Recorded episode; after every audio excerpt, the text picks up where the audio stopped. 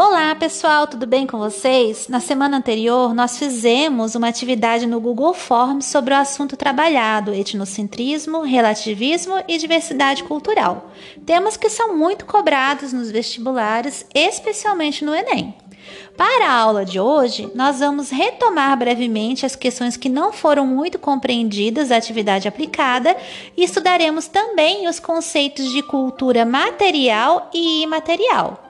Aproveito para lembrá-los de que a atividade de hoje é a nossa segunda e última atividade do portfólio desse bimestre. Os recursos para a nossa aula do dia, com planos de estudos, mapa mental, atividades e textos estão disponíveis na nossa sala de aula no Classroom.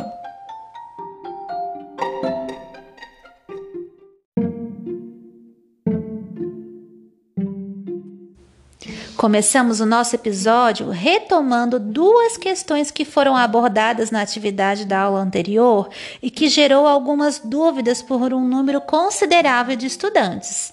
A primeira, típica questão do Enem, diz o seguinte: A língua do que os índios usam, toda pela costa, é uma ainda que em certos vocábulos diferem em algumas partes, mas não de maneira que não deixem de entender.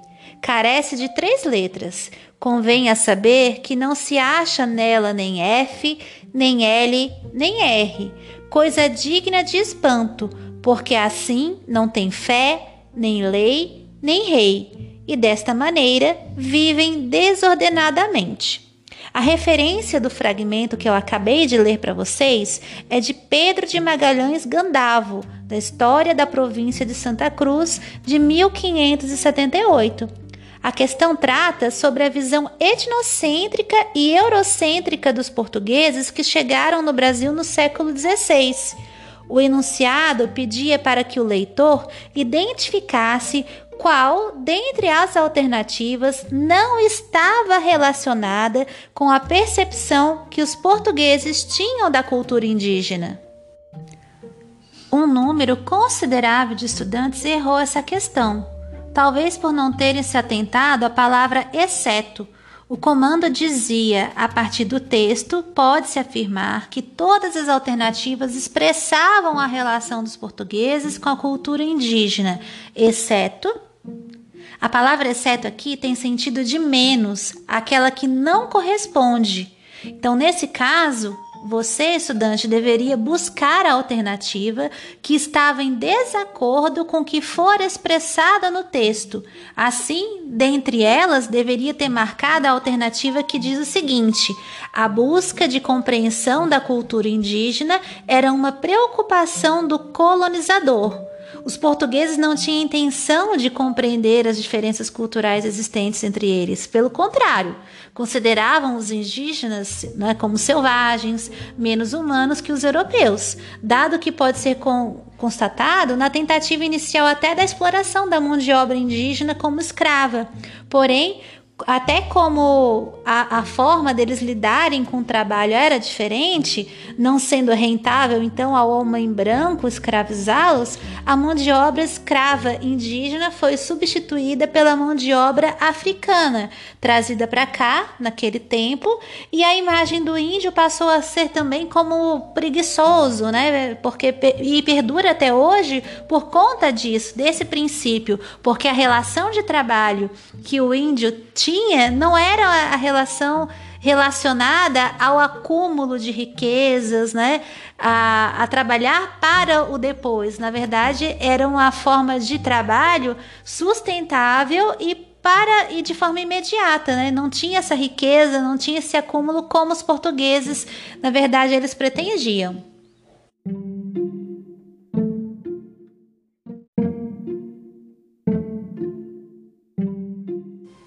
Já a segunda questão, também mais errada, é, está relacionada à definição de diversidade cultural. Ela estava assim: são diferenças culturais que existem entre os seres humanos. Há vários tipos, tais como a linguagem, danças, vestuário, religião e outras tradições, como a organização da sociedade. Nessa questão, estudante, você deveria identificar qual expressão né, esse conceito se refere. Muitos confundiram com o conceito de relativismo cultural. O relativismo cultural, ele diz respeito à percepção da existência de diversas culturas distintas, diferentes e que por causa disso não se deve atribuir a uma ou a outra um grau de superioridade. Ter um olhar relativista ao estudar as culturas nos permite reconhecê-las como igualmente importantes. Permite-nos compreender que não existe uma cultura, mas culturas, e como tais compõem em si, com seus modos de vida, de valores, costumes, línguas e crenças, a identidade de um povo. Já a concepção de relativismo cultural pode ser compreendida como sendo o contrário do etnocentrismo, que, como vimos, é quando o indivíduo ou grupo pensa sobre si mesmo e sobre os outros a partir dos próprios valores, próprios modelos e definições da sua existência. Tal qual o relato do português, ou então com contato com os indígenas, né? As concepções etnocêntricas elas podem favorecer atitudes de dominação, preconceito e imposição contra uma sociedade ou grupo considerado inferior. Na humanidade, na história da humanidade, é possível enumerar diversos momentos nos quais a concepção etnocêntrica estava fundada nas ações e nas respectivas justificativas, por exemplo, no colonialismo, nas cruzadas religiosas, na escravidão, uh, no nazismo, no racismo, na catequização dos índios, na imposição do capitalismo como modo de produção na modernidade. Então, são diversos exemplos em que a gente consegue perceber uma atitude etnocêntrica do homem que tenta se impor, né, de dominar as outras culturas.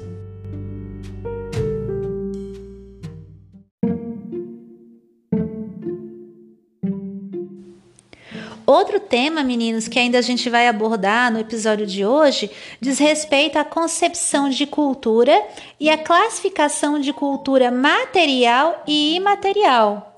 Existem algumas definições para o termo cultura.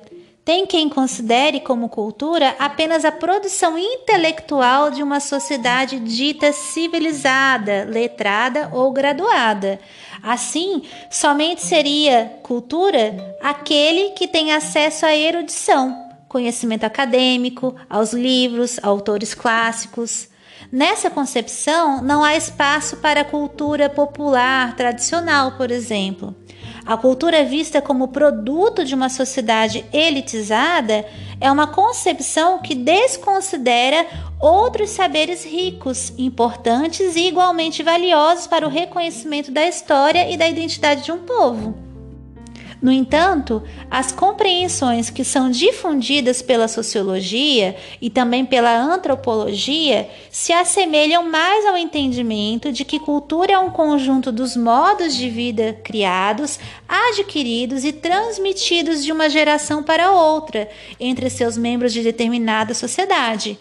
É o produto da formação humana que compreende suas ações ao transformar a natureza para o seu viver e da comunidade que está inserida. Assim, estudantes, retomamos a ideia que discutimos na aula anterior e no início dessa de que não existe a cultura, mas as culturas, pois são diversas e distintas. Cada sociedade, Cada grupo humano cria, modifica e incrementa seus valores, seus conceitos e sua visão de mundo a partir do seu contexto. Reconhecer a existência de culturas diferentes permite-nos trilhar o caminho do respeito às diferenças e conhecer um vasto e interessante conjunto de conhecimentos produzidos pela humanidade.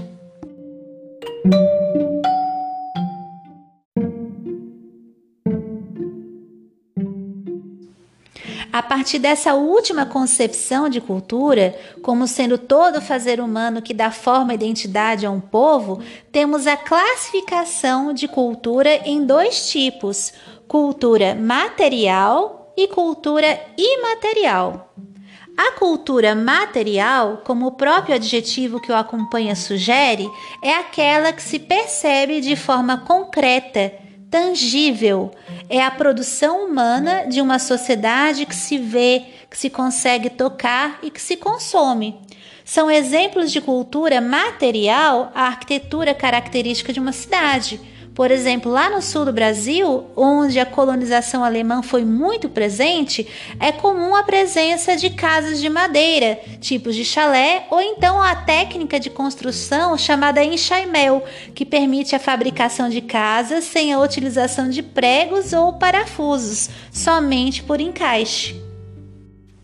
São também bens materiais culturais os objetos, utensílios, vestimentas características de uma região ou obras literárias e até as comidas típicas, o chimarrão, a cuca de banana, o churrasco, a polenta são exemplos de comidas típicas presentes no sul do país, assim como a galinhada, a pamonha, o arroz com pequi são patrimônios culturais materiais goianos.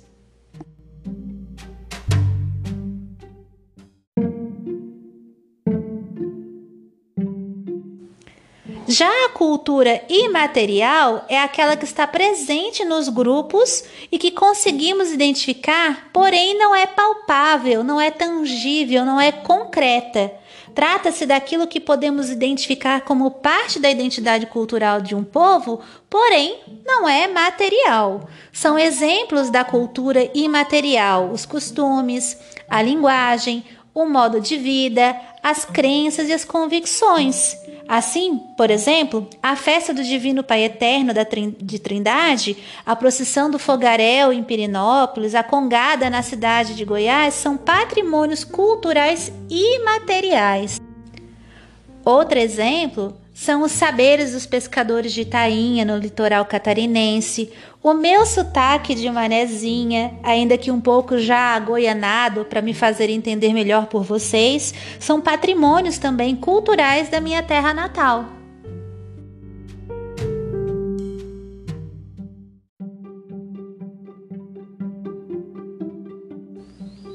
Cada sociedade tem uma rica e vasta bagagem cultural que nos dá uma compreensão interessante sobre a sua identidade e sua formação ao longo de gerações. As culturas são diversas até mesmo em uma mesma sociedade, a exemplo do que mostrei sobre os aspectos culturais goianos e os catarinenses.